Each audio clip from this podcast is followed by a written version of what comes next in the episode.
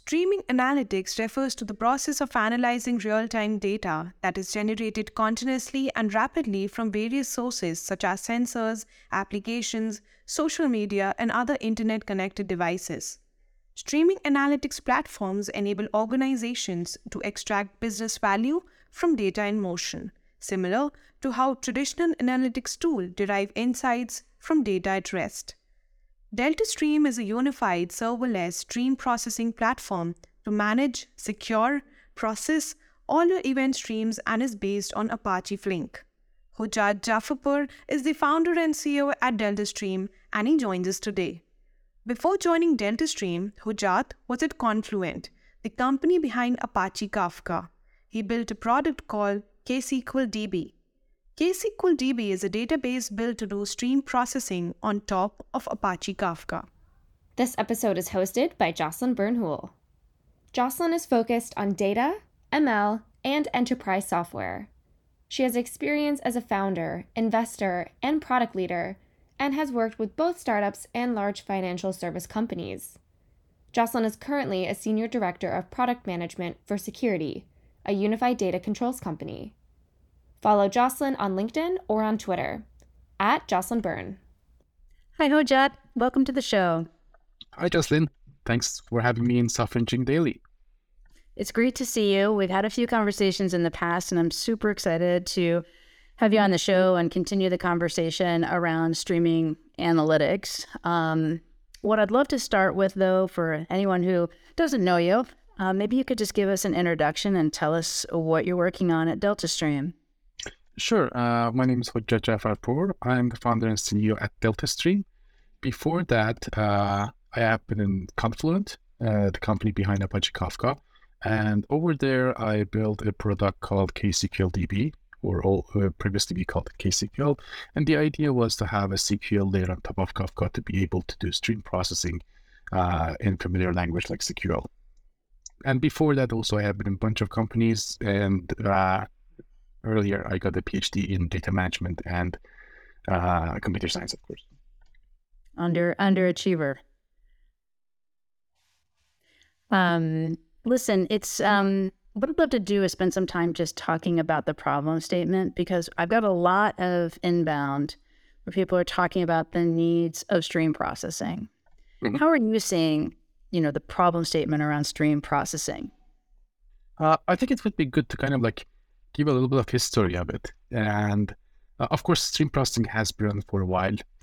In early 2000s, there were some work, both in academia and industry on stream processing.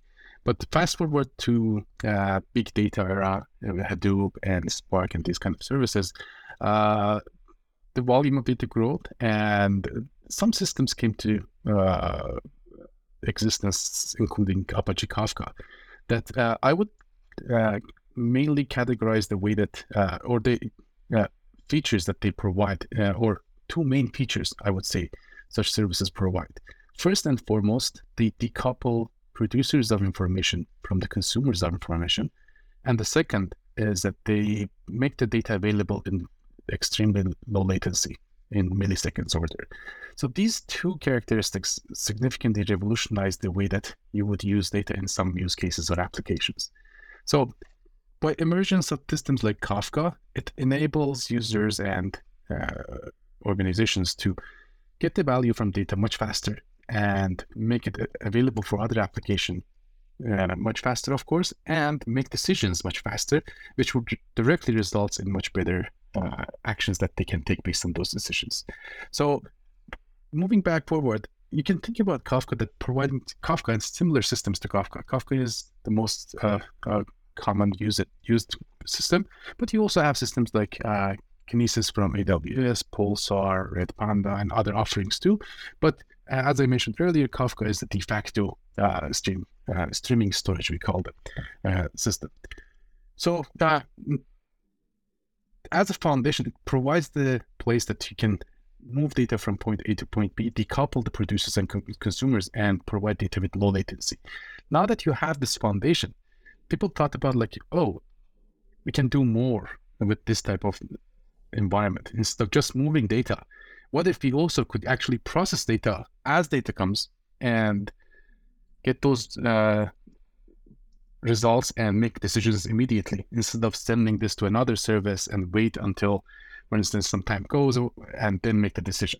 So mainly I would say that systems like Kafka and other similar services build the foundation that now that you have those type of, you can think about them as streaming storage services, now you can build processing services on top of that and process the data in real time as data arrives to your system. So that opens the door for a lot of interesting use cases that previously it would not be possible as easy as it would with systems like Kafka.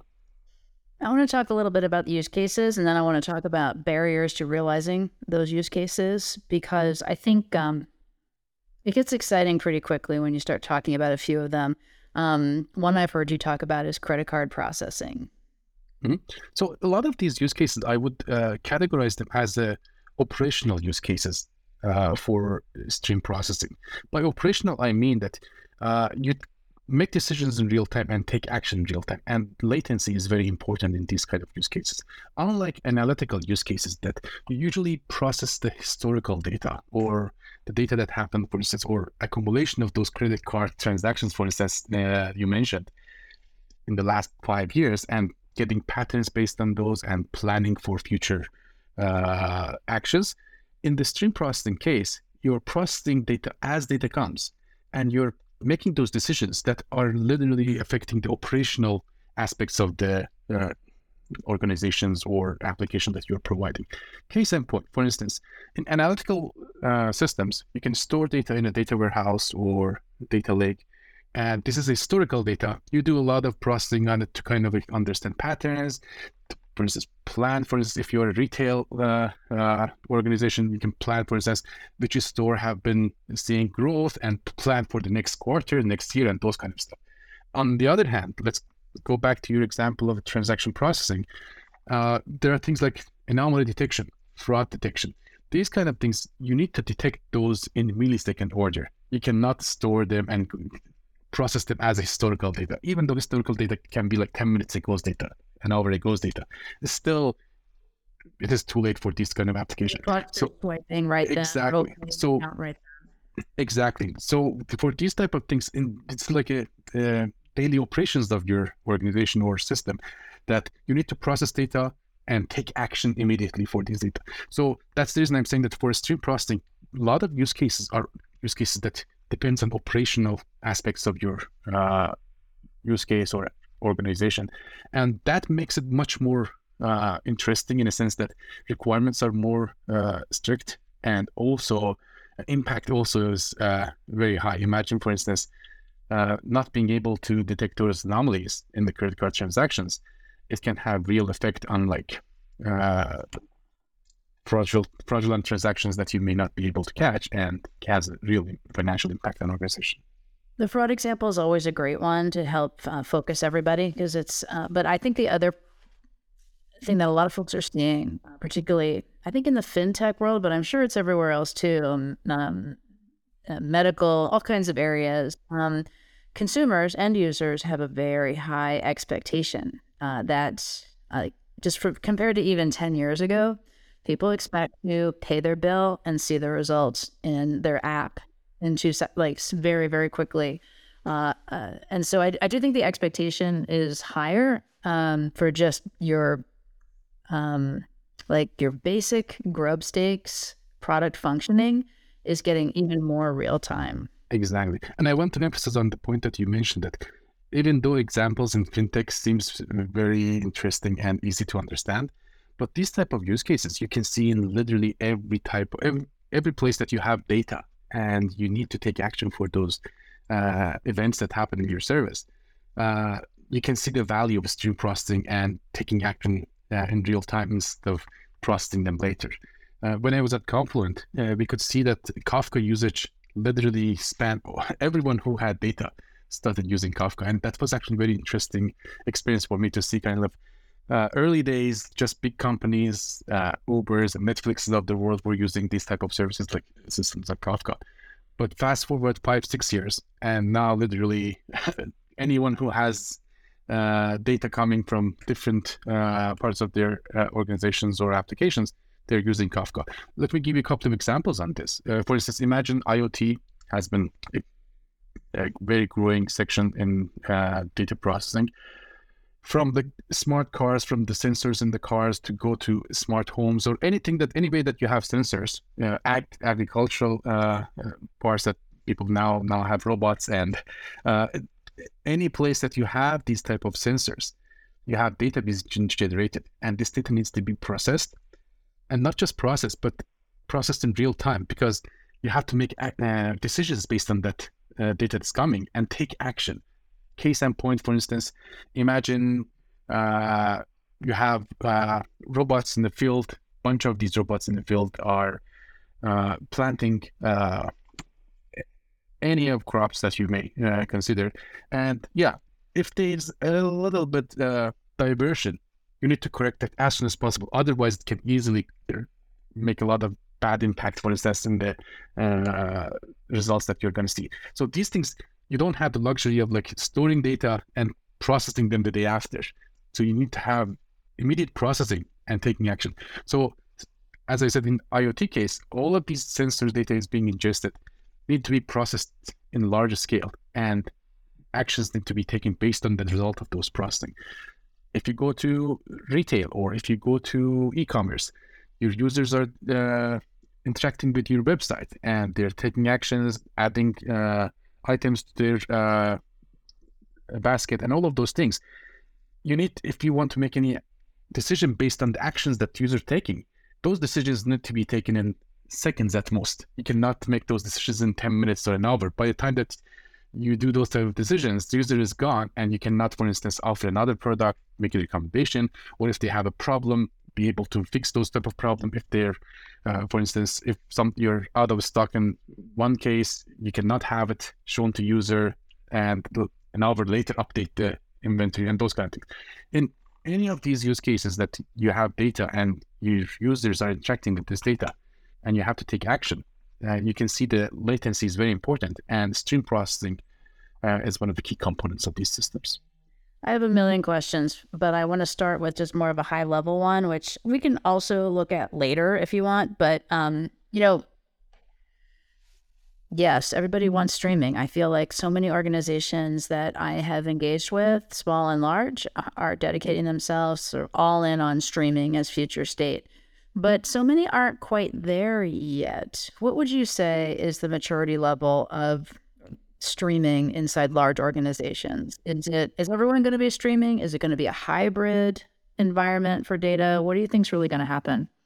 That's actually, I have heard a lot about, like, everything should be streaming or not. And my opinion is that no, each of these processing models, imagine, for instance, batch and streaming, each of them have their own place. And you can't say that streaming is going to solve everything or we don't need streaming at all. Case in point, let me give you an example that we just discussed. Like, you have historical data, you have data warehouses. So the model of processing that data is very different than the architecture or model that you use for processing streaming data.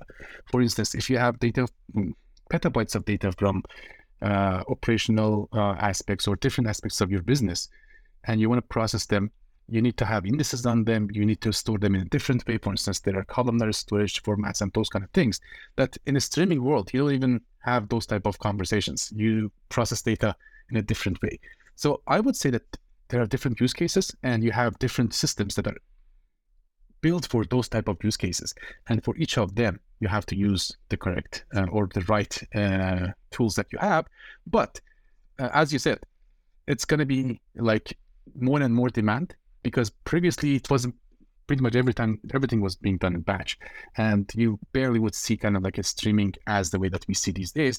But now that the streaming becomes more and more available and people see the value of it, they're going to keep using and using, and the usage is going to be more and more. New use cases are going to come to play, and you're going to see much more than things that we are seeing now.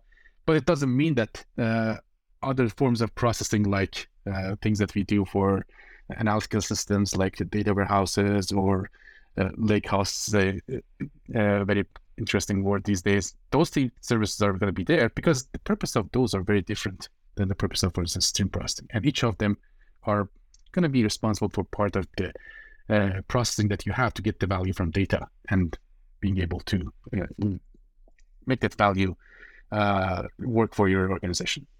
I like that. I'm trying to collect use cases where there are data applications being built that combine batch and streaming for some outcome. You don't have to answer right now, but I'm just collecting a little. One common thing that you may see is for machine learning services, algorithms, you have a lot of training is being done offline.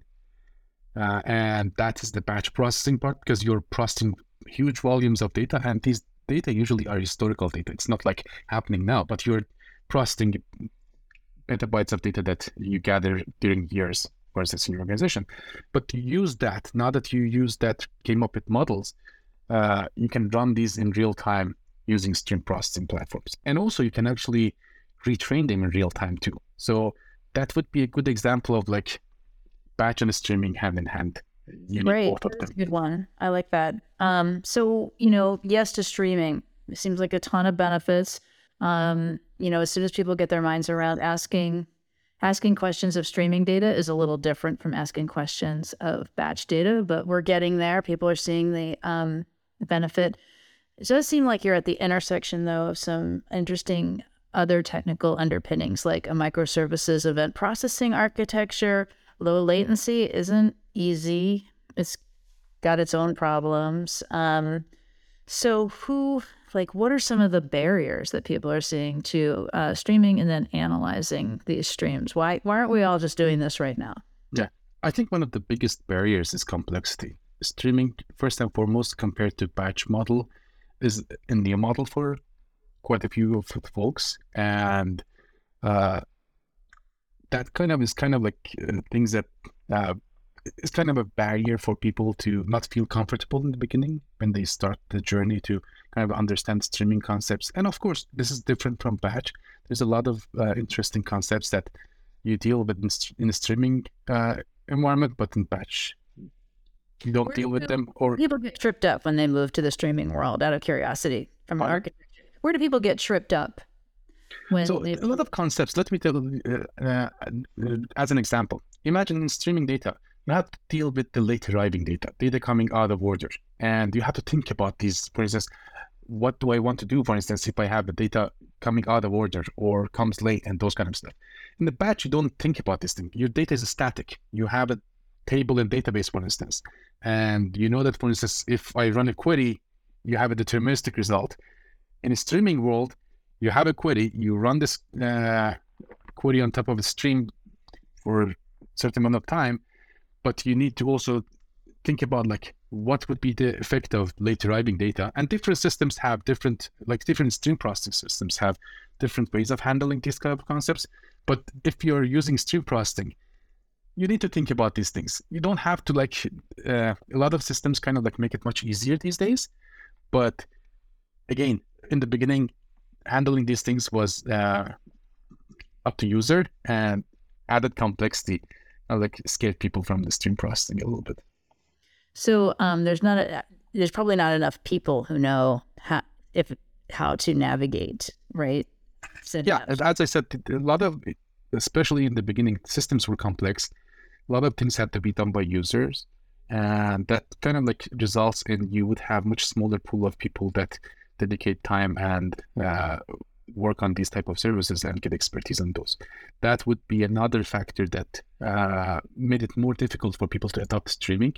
That's actually one of the goals that we started DeltaStream to make it easier. I was just checking my notes. I just fell directly into your sales pitch by accident because I have heard you say your offering brings the comforts of the data warehouse that you're used to into the streaming paradigm.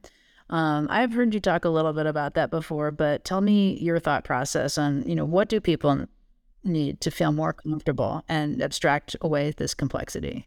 I think I can give a little bit of history on that first, and then that would be a good introduction on why we started DeltaStream.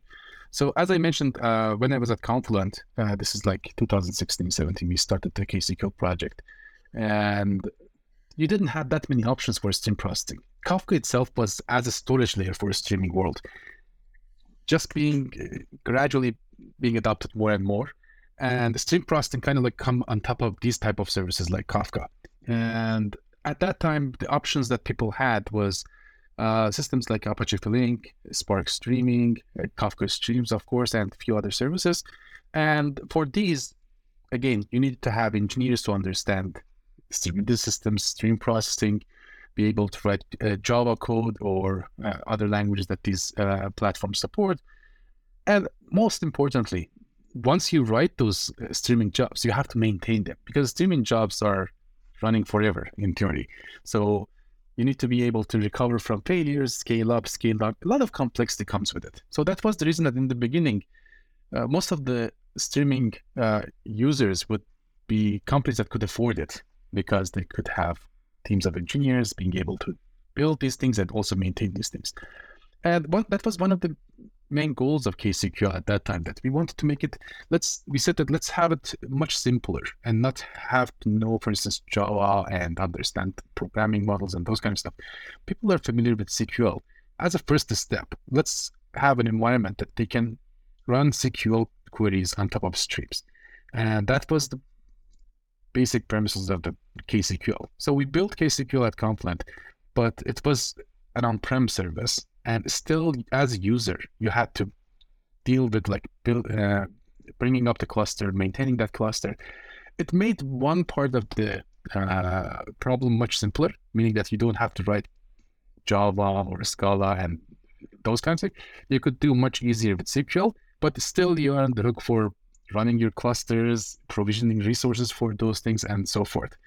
And that was another big problem for adoption, meaning that again, you still need expertise. And some offerings, some managed offerings were available later, but I usually compare the managed offerings to any other service. Think about a service like storage. In the early days, people were using HDFS on-prem as a storage service for their data processing. And of course, they had to manage the HDFS clusters, they had to deal with disk failures, provision disk space, and all of those things. Now imagine you want to provide the same service in the cloud. One option would be take the on-prem service that you have, like HDFS, and run it on cloud as a managed service, right? Still, any user who wants to use the service, they have to deal with like provisioning resources, thinking about how big of a cluster do I need, and thinking about do I need to add more resources and all of those things. The other option would be building something from scratch only for cloud, because you know that it is a cloud-only service. I would build something only for cloud, and as someone who's managing it, I understand all of the details of the managing the service, but for user, I make it much easier to use, and I would call it S3. So, as you see, as a storage service, S3 has been a very successful service. Why? Because it takes away all of the complexities of underlying service. And for users, the only thing is important is that I'm storing data and retrieving this data. Everything else, fault tolerance, scaling, and all of those things is handled by S3. So what we wanted to build in DeltaStream, and we actually have it now, is we call it S3 of stream processing, meaning that similar to the way that S3 makes it very simple and scalable and fault tolerance as a cloud service to store data, DeltaStream is making it simple, scalable, fault tolerance for stream processing, meaning that you don't need to think about clusters, servers, and all of those things. We handle everything from your point of view as a user. You're just writing queries and building streaming applications, pipelines, materialized views, and we take care of all of the complex processing, fault tolerance, and isolation, scaling up, scale them, and all of those things. And you're also going to organize my data, right, into a sort of traditional database schema. That is actually a big differentiator that we are bringing to the table. If you look at the existing solutions, including KCQL, I started at Confluent, the main focus has been on processing, meaning that hey, I have queries and I compile them to streaming jobs and do stream processing. But if you look at the batch vault, the experience that we have had in batch vaults, query processing has been a very important part of data management services. But there's also other things like organizing your data, for instance, build databases and organize your tables in those databases. Why not do the same thing in stream processing, meaning building streams and other types of streaming data and organize them in databases, for instance, one database for your logs, one database for, let's say, IoT data from a specific area and those kind of things. And once you have this type of architecture, like this type of organization of your data, you can actually also bring in the same role-based access control that you had in normal databases to the streaming vault, meaning that you would be familiar in Postgres or Snowflake that you can declare database, declare table, and grant read privilege for a specific table for a specific role. Very granular access control. Why not bring that to the streaming world in the same way that you're familiar in the batch world instead of reinventing the world and people have to go and learn new things? So I think these two extra things that we have really differentiate us with the existing solutions that you have in the market, that not only we do stream processing, we do serverless stream processing, as I mentioned earlier, meaning that we don't have any notion of cluster provisioning. You just connect to our service and you will be able to just issue queries and we take care of all of those too. An easy way to port over my access controls. And you also kind of provide this materialized view, right? Of the output. We do have materialized view as a feature too. I'm always concerned about asking founders this. Really, there's like, who else is, what would be my alternatives? I find it shocking that this is not already available. There are other alternatives. What are kind of the, I guess the nicest way to say this is help me think about this space. Yeah, as you said, there are alternatives. And one of those alternatives, as I mentioned, is ksql from Confluent. And that's one alternative that you can consider. There are other companies, like a company that its name literally is Materialize, that you can build real-time Materialized views there. Yeah. And but the way that I see our product compared to the existing solutions that you see, in our conversation with our prospects and customers, they usually say that it seems that DeltaStream is a superset of these systems, meaning that, for instance, as case in point, Materialized view. ksql has a feature like that. Materialize, as I said, that's their main feature. It's also a feature in our service, but we are doing much more than Materialize view. Like, we can build pipelines with our service. We can read from one Kafka cluster, process, join with another topic in another Kafka cluster, write the results to Kinesis, for instance. So we also abstract the storage layer for you. So you can have a lot of different storage layers like Kinesis, Kafka, Kafka number one, Kafka number two, and we abstract that. And of course, as I mentioned, no solutions right now have that organization of data and role-based access control that we provide. At least I'm not aware of any of them that providing role-based access control the same way that, for instance, you would have it in normal databases. Yeah, and that's such a big topic of concern right now among data leaders of, how to extend, withdraw, change. Exactly.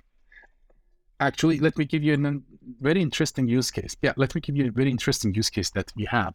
And this is from the role-based access control that we mentioned. As I mentioned earlier, a lot of existing services focused on stream processing only and kind of like create silos, meaning that, for instance, the minute that you have permissions and security on your data, it's difficult to kind of how we would like to share these data with different teams, right? But we have this example use case that people are very much like it, and it's very common, that imagine you have a production Kafka cluster, and you have a topic there that one of the teams wants to build a new project based on this, but you don't want to give the access to the real Kafka cluster, Kafka data or the real production data. You want to do masking of PII or dropping in PII, kind of like do some transformation, filtering data. You don't want to give all of the data, maybe some portion of the data.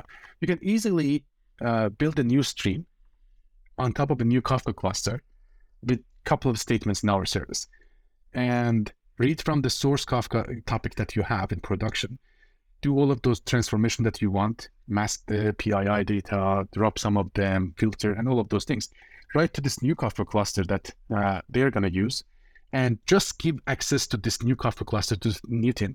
Now they have access to exact data that you want to share with them. So this sharing use case is very much, very common in our service. So now they have access to this new data that you have in this new Kafka without even knowing that where this comes from, or if there's any Kafka cluster in production, where they just see this data that you shared with them. They can take it and use it in their project and build based on that. And once it is ready, they can deploy it in the production. But the capability of sharing real-time data and breaking that boundaries, that's a big, I would say, differentiating factor that we have right now. I like that. I think where you're at is a place that's, if you're really doing this, it's super useful for large organizations. A lot of my experience is working with like really large organizations that they need a way to make things easier, but it can't be a toy, right? Got to have really like the high, like low latency. It's got to be something that I can give out to all of my implementers as a deployable package that fits into RBAC. So, so I really like that positioning of you don't have to be leave people scratching their heads to get the great functionality, but you don't have to leave being well managed or being fast behind either. So I think the good part is that these are based on this familiar model. It's not a new thing that you have to learn. If you're using Postgres, if you're using Snowflake or similar services, relational services, you should feel at home, like with our role-based access control, with our structuring of data and those kind of things. So we talked a little bit about some customer feedback that you've gotten. I want to talk a little bit more about implementation. And a little bit about pricing, right? So you're taking care of everything for me. It's a harder problem, right? Because streaming data can have different characteristics. And of course, you may not have all this information yet. But how are you thinking about the model of pricing? Pretty much all of the cloud services are going based after consumption-based pricing. We are also doing something similar. We want to keep it as simple as possible. So this, as you said, it may change. We are in the beginning of the road. The pricing that we are looking right now is based on queries that you have. And you can have different types of queries. You can have stateful queries, or you can have stateless queries, or you can have materialized view queries. And based on those categories of queries, depending on the amount of resources that we use, we will be able to. This is going to be based on the queries plus the data that's being processed. For instance, if you're processing a gigabyte of data per second, it's going to be different than if you're processing 1 kilobyte of data per second. So that's going to have an effect. But overall, it would be very easy to kind of like say, I have 5 queries, all of them, let's say, stateless queries, and I'm going to expect to pay this much, plus the volume of data is going to have a percentage of the cost. Interesting. Well, I wanted to also ask a little bit about what your guess is to the fastest path to getting some quick value out of implementing. I know you haven't, you maybe you're early stages right now, so you may not have an answer to that, but what would your recommendation be? Like, if I wanted to adopt Delta Streams, what's the good starting place for me? So our main persona that we talk to usually is, if you're using Kafka or Kinesis, you would be interested in checking out DeltaStream. And you just sit on top of those kind of services. And as I mentioned, you can have multiple of those Kafka storages. And one team may have one Kafka cluster, another team may have another Kafka cluster. But we abstract those things. And now we give you a tool that with a relational model, you will be able to process these topics that you have in Kafka or streams that you have in Kinesis in a logical model that you are familiar in normal relational databases.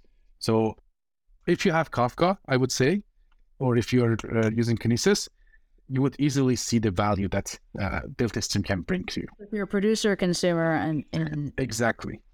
So DeltaStream is going to be producer-consumer. Yeah, DeltaStream is going to be producer-consumer for your Kafka. So we need Kafka. We are not managing Kafka ourselves, or we are not managing Kinesis ourselves. As a customer, imagine you have Kafka already in your organization. It can be MSK, Confluent Cloud, self-managed Kafka, or other offerings like Red Panda or Kinesis. And you will be able to bring DeltaStream and kind of like have access to these Kafka clusters.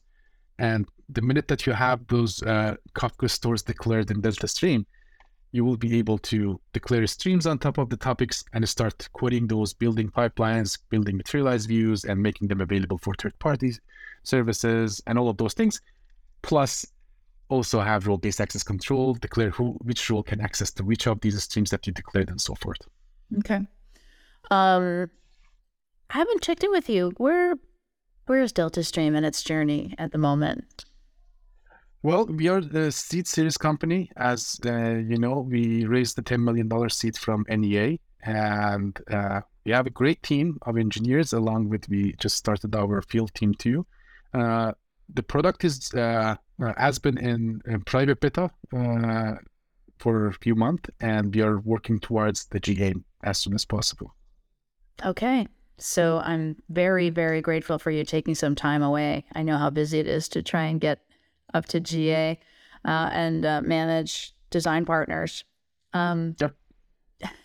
So what I wanted to do is just ask you a little bit, you know, I know you have a technical background, just sort of switching gears. There's people listening to the show who are technical audience members who might be thinking about doing a startup or might be thinking about, like you know, they're sitting at a great organization and they've got some insight into a problem. Can you tell us a little bit about, particularly for technical founders, what are some things you've learned that you'd like to share with those who might be sitting back, wondering if they should take the leap? I think that's actually a very good question. And I think in my case, being technical is great, but it has limitations. And by limitations, I mean, you usually see one part of the business or organization. You're very much into engineering or product, and you don't see beyond that much. You don't have visibility that much. Smaller companies, of course, it's much easier to see what's going on for other company. As the companies grow, it's going to be much more difficult to kind of like keep track of what's going on in other parts of the company, how the product is being sold, what's the what customer is thinking about the product, and all of those things. I was very lucky that last year of my time at Confluent, I moved from engineering to more customer-facing role and had the chance to talk to many customers and prospects at Confluent, and I also expand my network with field people, salespeople, sales engineers, customer success, a lot of those type of interaction. You learn a lot about like other aspects of the business that as a technical founder, you may not be exposed to it.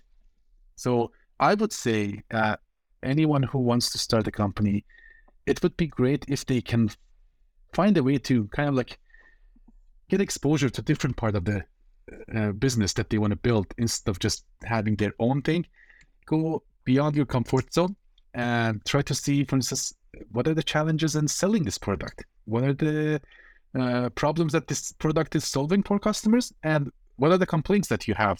And listening to those, seeing how difficult it is to kind of like sell a product to a variety of customers with different backgrounds, how you introduce a product for different people with different backgrounds. And most importantly, things don't sell easily. So it takes time, especially in enterprise.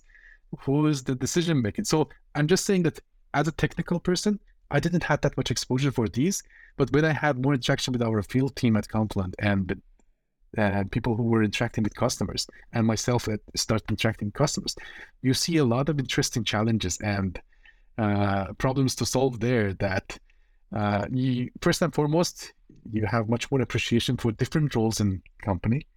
And second, it would be a great experience when you want to start to build a company. You at least have a better idea about, oh, this is not just building a product, convincing people that this product is something that you want to try it out and eventually use it. That is also important. That's right. We used to say like software would be great if it weren't for all these end users, you know?